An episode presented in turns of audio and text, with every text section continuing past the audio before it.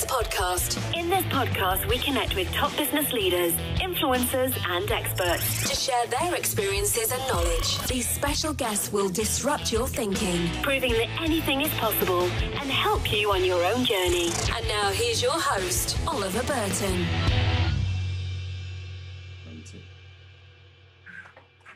Hello and welcome to another edition of Informal Meet, and today I'm joined by Jess Wilkinson, who founded Petal PR in 2015. Hi Jess. Hello, thanks for having me. Welcome. With everything that's going on in the world at the minute, not just with the global pandemic, it is more important than ever to manage yours and your business's public relations, both internally and externally, whether things are going well or not so well. This short podcast will give you food for thought and provide you with some top tips. So very quickly, before we get going, let's learn a little bit about you, Jess. So talk to us about Petal. So we set up in 2015. I'd like to take credit for the idea, but it was actually a client's idea. So I was working at a global agency, leading the corporate team in Manchester. And I'd worked with a client for a number of years, and he started saying, "You should do this yourself. We'd back you. You know, there's room in the market for a niche player that focuses on corporate and B2B." So I didn't have that big leap of faith moment that some people have, and you kind of day one making phone calls and wondering where your work's coming from. So after a few, as you can imagine, slightly tricky conversations in leaving my previous employer, but getting everything out in the open there, I started with this one client, which was essentially a full-time job for me anyway in mid-2015. And what was really important to me, when I'd worked in other agencies, you across a really broad portfolio and you kind of a little bit at arm's length with clients. And what we wanted to do differently was kind of have one foot in the client and one foot as an agency that's independent. So we did that by spending time actually in clients' offices, working really closely with them as a team. I know everyone says that we're, you know, you're part of the team as an advisor, but we've really been able to do that because of our shape and size. So yeah, that was 5 years ago. Since then we've grown to five people and thankfully more than that one client as well. And we do work across the range of clients. Obviously, Forbes are a client. Yeah. So professional services, where else? Yeah, so that's something else we've been quite fussy on. It's about a profile of client more than a sector. So we like to work with ambitious businesses that are going for growth, and that are good quality businesses with their own product or service offering. And then they're typically fast growth owner managed businesses. They might be private equity backed. And then also the advisor and funding community around that as well. So that market. Okay, great. So, and I guess just taking, so people fully understand what falls under PR and public relations. Yeah. I think people might just think it's, you know, newspapers or the media. You know, what does it cover? What's the spectrum of? Yeah, so we talk in terms of communications rather than PR, but I guess PR is the more identifiable badge that people do think about. So a lot of what we do is raising clients' profile in the media, but a range of media. So your traditional, newspapers and your trade industry press, but also broadcast and digital channels increasingly. That's not new, but I guess what is new is how that's become even more of a focus in recent months. But then also, events, wider digital social media comms. It is quite a broad and internal as well. It is a really broad range. And I think I've always been a big ambassador of managing your own PR as a person. And obviously you managed yours really well at the time for Petal to be established and for your own business as well. But I think it's so important to get that right for yourself and for the business, isn't it? Yeah. Whether it's you're in that crisis mode or whether you're in proactive growth mode. And I think if we then, I guess, move on a little bit to where we are in the current climate. There's so much going on in the world, not just with the pandemic. Yeah. But we've talked about within our business about what communications do we need, one, internally, to keep engagement, to keep people informed of what's going on, so people know we're in control, and to give that confidence in the business, but also externally to make sure we maximise new opportunities. There will also be businesses on the other end of that spectrum that are thinking, things aren't going so well, how do we manage this process, or negative PR, or someone said something in media and they've not thought about what they've said and it's all got blown out of proportion. You've got a full range within there, haven't you, of things that you're covering and you're supporting and helping with. Yeah, and I think that's the most important thing to say, because I know we are going to go into some tips and general considerations, but it really has to be completely bespoke and unique to your organisation, whatever, or to you as an individual. So that's whether you're telling a good story or whether you're managing a negative story. It has to be authentic. I know that word gets bandied around a lot, but it just won't work and it won't resonate with your audiences if it's not.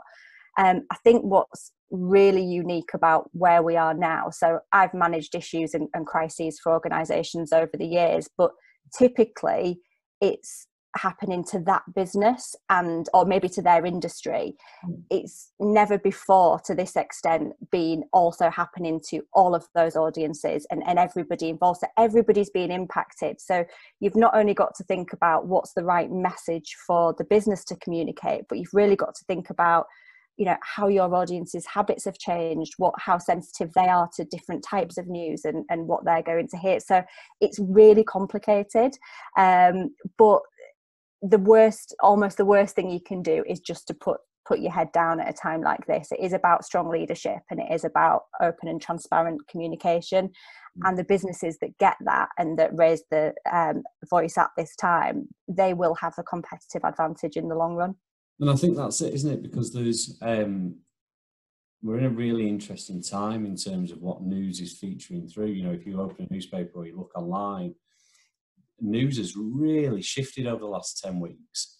And, you know, you're seeing a lot of media really jumping on things which historically could have been a non-event. Yeah. They're quite excitable about things because there isn't as much. Or them really overbaking other things. As well, and you're just managing those expectations. If you take the coronavirus now, there are so many varying views of people on what is the right thing to do, the wrong thing to do. Have the government done this fantastically well, or have they not? You know, everyone's got their own opinion and views. Yeah. If you don't have one or make one, then you're not going to be heard, and you're not going to be, you know, you're not going to be found within any of that noise. Exactly that, and I think it's also about supporting your stakeholders as well. I think you know, whether that is your customer base, you know, what are they looking for? Is it to be entertained? Is it to be educated? Do they need to be informed and supported? Or wider stakeholders, so your trade associations, your own industry. What's been different about this experience as well is that we've seen organisations really collaborating and sharing what would otherwise be quite, you know, sort of behind the scenes information, so quite commercially sensitive information, because it's a shared challenge across a sector. We work with a restaurant group and we did a trade piece for them earlier this week, and it shared their plans, but, you know, everything about how they're going to reopen, and that wouldn't have happened previously. You don't kind of open the bonnet to show your competitors that, but I think there is a real appetite and a thirst for sharing the best learning from different people. They've just got appetite and thirst. And it wasn't intentional. That's why you do what you do. And I guess similar thing to that is where you've had, you know, some of the big chains showing you how to make some of their classic meals at home and things, haven't they? Knowing well that it's not going to stop people going. So let's be really specific now in terms of the economy and the environment that we find ourselves in. So every business has now really had to think about their comms, and that flips you straight into crisis mode. And crisis mode doesn't necessarily mean negative. Yeah, it's crisis mode in terms of the way of handling something, isn't it? The speed and the agility that you need. So it's not crisis necessarily negative. It's just crisis as in disaster planning. Exactly that. Most of it's about clarity. Yeah. So in terms of that crisis mode, talk to us about what you're seeing with your clients and what happened during those those weeks? Yeah, so I won't dwell on the last few months too much, but I think what we've seen is a similar pattern, but probably just happening at a different pace, depending on what sector you're in and how strong a business was going into this. There was an immediate response mode where everybody had to respond to their audiences, to explain plans around business continuity, to talk to their people about what was going to happen, and to, because organisationally people were going through a lot of change and setting up working from home, that kind of thing. Mm-hmm. And that was when we all got 8 million statements into our inbox from everyone we've ever bought anything from and every restaurant we've ever been to, explaining what they were doing. I clicked unsubscribe as many times in. Yeah. But that was the mode that everyone clicked into, and it's worth saying most people weren't geared up to be able to, that's why we got the mass audience. We sort of booked a restaurant somewhere last year and they're telling you what they're doing, but because they didn't maybe have that crisis planning in place as to what you would do in this scenario. I think, to be fair though, I think we're really good at our crisis planning and disaster recovery planning, but I didn't have virus written down as one of my things. So it's a new world for everyone, isn't it? Yeah, absolutely. And it was still better at that point to, shouldn't make light of getting all of those statements. To say something was better than being invisible at that point. But there was only so much we could say. So it was that immediate response. And then what we started to see was people start to put out communications, which was more around reputation management. So it was giving a bit more detail. As government schemes were announced, then some businesses shared, that they were furloughing teams or how that they were applying for loans or calling out for more support for their sector and their business. So we started to see a phase of that as people really started to get the plans in place, and we had a little bit more of a framework as to what the future might look like. And then we went into what's actually a really exciting phase for most businesses, and certainly the companies we work with, which is we started to see organisations reimagining what they do, rethinking their sector. We've seen sort of high profile examples of people immediately pivoting to takeaways, and if you'd been a restaurant previously, or manufacturers looking at how they could change what they're producing on production lines to respond to the crisis. This is where the entrepreneurial spirit kicks in, isn't it, of how do we survive and how do we thrive through it? Absolutely. And there's been some amazing innovation that's come out of that, and at pace. I was speaking to a business yesterday, and they've done in the last 2 months what would have normally taken them 2 years to get through development. They've done it in 2 months, and just been able to really focus on that. So that's exciting, and also I think that's happening on a wider sector level as well. It's not just for each individual business. People are thinking, do we need to be set up in offices in the same way? Do we need to have meetings in the same way? So that's been really exciting, and again, that is so important as you're going through that process to have strong PR plans in place, because if you're looking at new products or a new sector, you need to be able to communicate that, and it's a really powerful and cost-effective way to create a new route to market. I guess there's no point in imaging though if you don't tell anyone. No, exactly that. And I mean, there's other marketing channels you can use, isn't there? But particularly if it's a new sector that you're entering into, you want to go where your audiences are. So make sure that you're shouting about your organisation in their publications. And I think then from there, we're seeing some businesses that then are in that recovery, and some sectors are doing well out of it. If you look at some areas of e-commerce, that's absolutely booming, and others are in more of a recovery mode in this, so adding with the new services, adding new business on, or starting to rebuild pipeline and working towards a future. But we've seen everybody follow that similar pattern, just at a different pace depending on what their industry is. Yeah, so just talking through those kind of headlines. So it's that, what's your response? How do you manage your reputation through it?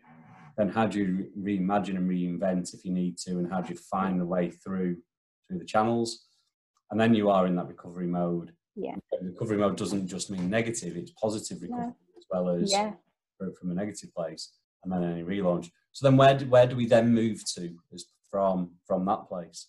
Yeah, so I think again, it's back to your audiences. It's really thinking, where are they and where are they now? Because a lot of organisations, particularly in business to business sectors, which we predominantly work in, they, you know, there's a lot of face-to-face business development, events, networking, trade shows, awards, all of these things have been shelved. So it's really thinking about those channels and how you get to your audiences now.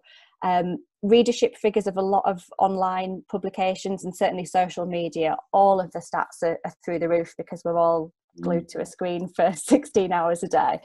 And some of those things that you've done previously can be replicated in a digital world. So you might be doing online events, that kind of thing. Mm. But otherwise, I think it's looking at your whole of marketing, business development spend and thinking, is it placed within those channels? You really need that digital visibility through your own website and across other outlets to be seen now. And so if consumers, and I talk quite a bit in our place about consumers being more discerning than they've ever been, but it's not now that the consumers are just more discerning than they've ever been, they're more technologically advanced than they've ever been.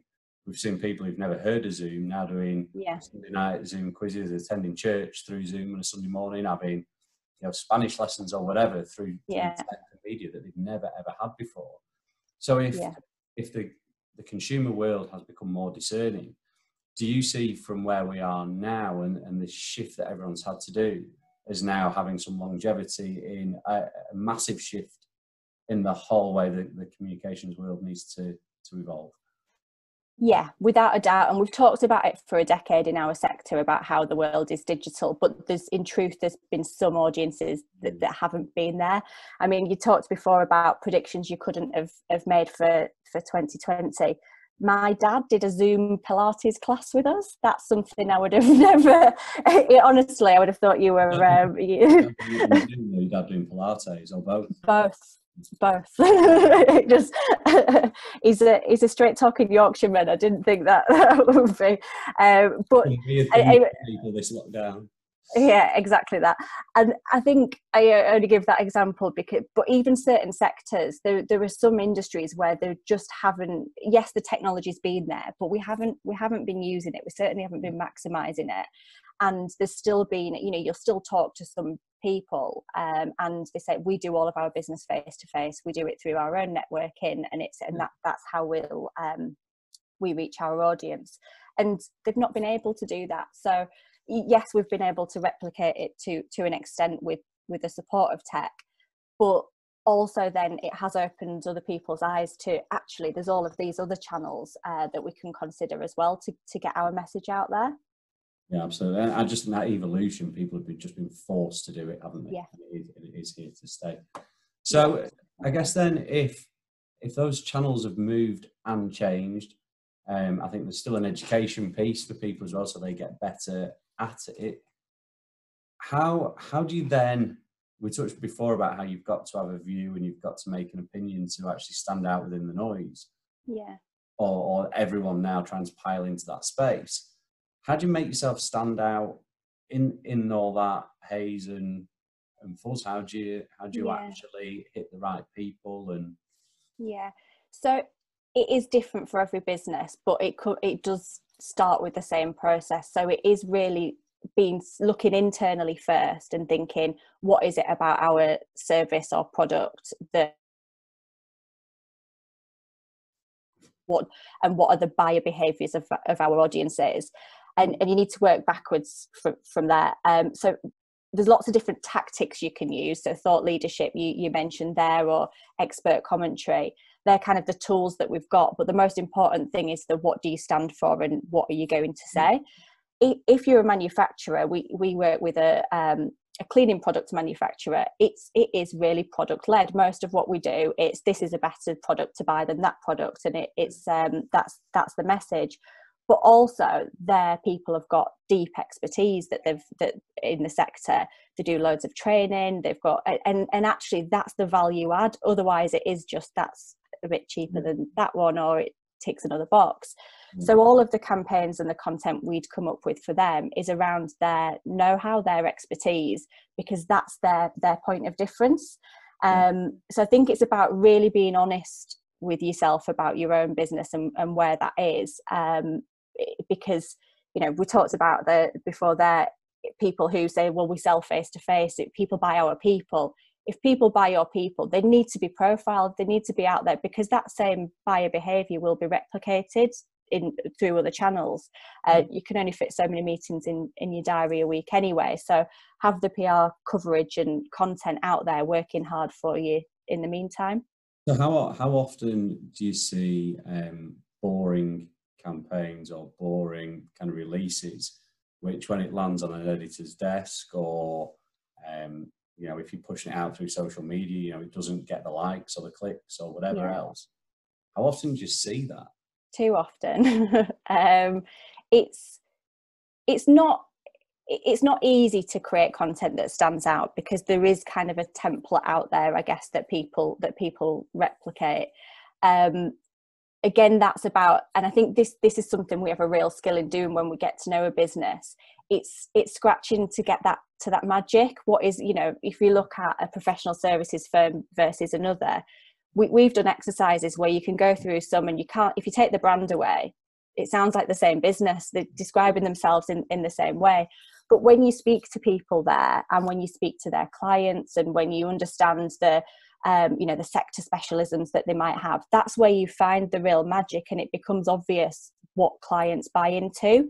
And so I would say it's about making sure that shines through everything you do. So it might be a standard press release of, you know, a new appointment or a new contract win, but rather than just writing the same one that the five people have written before, it's about really making sure that messaging comes across. It's an opportunity to sell other things, isn't it? Yeah. So we're talking here a lot about the positive steps you can take to get your product or get your people out there. What about when the proverbial hits the fan, you know, or you are in that moment of things aren't going well, things aren't great, you know, and how do you manage that as a process? Because unfortunately some businesses through this time are going to be struggling and aren't going to be coming up for air because they're just so busy trying to keep things going. It's so important to get this right, isn't it? It really is, and we've seen some high profiles of villains emerging, haven't we, in the media, that get kind of put up as bad examples. I think your ideal, your sort of perfect scenario would be there's a plan and an approach beforehand. It's worth saying that's not often the case, but you've got a crisis plan in place, so you at least know who needs to be involved in the conversation, coming up with a response, and the steps that you'd go through to address those and key messages. Once you get that, or, you know, it might be a journalist inquiry coming in, or something's happened that you feel could escalate, it's about controlling what the message is. Again, that sometimes the right thing to do is to not say anything, but you still do need to have gone through that process to make sure that that's something that feels like the right commercial decision. It's rarely the case, actually, that saying nothing at all is the best approach, but it might just be a not right now, and you know, we need to get more information, or there's something sensitive, and we'd put statements out at a later date. And I think just interrupting there quickly, in terms of the statements that you put out, I think what's quite key is the person who is feeling the most emotional at that point in time typically isn't the best person to give that quote. Absolutely. That message out. Yeah. And to challenge it, because particularly if it's a business owner or a business leader, you quite rightly are so protective of what you've built that you feel under attack. And so actually you're almost only seeing the positive, and you're thinking, rather than saying, what is the worst case scenario? What's the worst thing that could be said around this issue? And really interrogating that. And that's where you need to start with crisis planning, is, you know, get all of the skeletons out of the closet, anything that's going on, and then take all of that into consideration to come up with a plan from there. And the one thing that never goes down well is if the media finds out before your staff. Yeah, Oh, absolutely. So from and an internal comms point of view, you know, you guys obviously give a lot of support with the internal messaging as well. Mm. Yeah, and I think that goes for good and bad news. You know, and it's right across the board. I think you really do need to be communicating with your own employees first and foremost. We've seen horrible examples in the media of people seeing redundancy announcements out in the press before they've had any internal communications. But also by doing a statement internally first, it does give you a chance to test a little bit response and maybe even gather some more insights and more information. They're your team, they're part of it, and they're the ones that live and breathe the brand. So it's so important to do that, not just from a kind of ticking the HR box, but making sure that it's then genuine communications by the time you're speaking to the external world. But the problem is, if you do get a journalist inquiry, people do kick into panic mode, and it's, oh no, we're going to lose country, so we just need to deal with this journalist. And a journalist making that type of inquiry will be very persistent. You know, we've managed situations where they'll turn up at a workplace, or they'll you know, contact staff on social media. So that again is why it's so important to make sure everybody's briefed. If it's someone picking up the phone in, you know, a factory at a different site, that they need to know that they might get these calls and what to do with them. Yeah, definitely. So I guess just before we move on to some kind of some takeaways for people and some kind of your top tips, if we can term it as that. Yeah.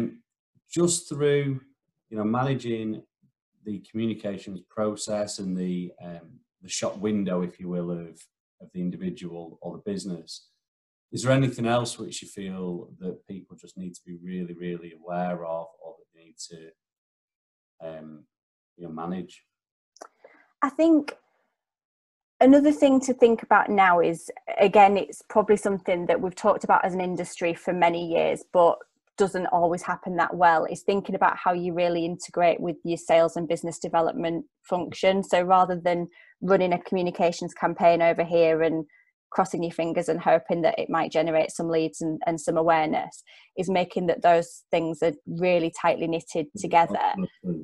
Yeah, because I think that measurement of everything, positive and managing sort of your reputation management in terms of evaluating that's going to be key. We've all quite rightly become more obsessed with metrics in recent months, and there's no room for error. So I think that really having a handle for us as consultants, but also for business owners, to think, what will any return on investment be? It will be that, you know, we maintain our reputation to this point, and this is how we'd measure that, and actually be able to justify it to the rest of a board.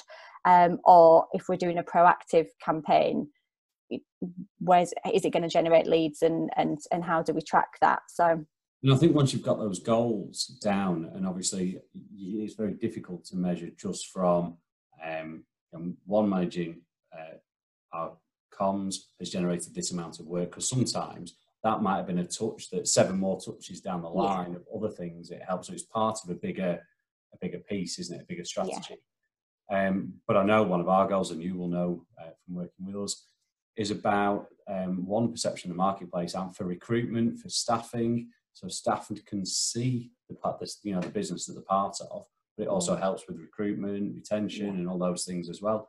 So there are some qualitative measures as well as quantitative measures. Yeah. Okay. You know, so there are more goals to it as well, aren't there?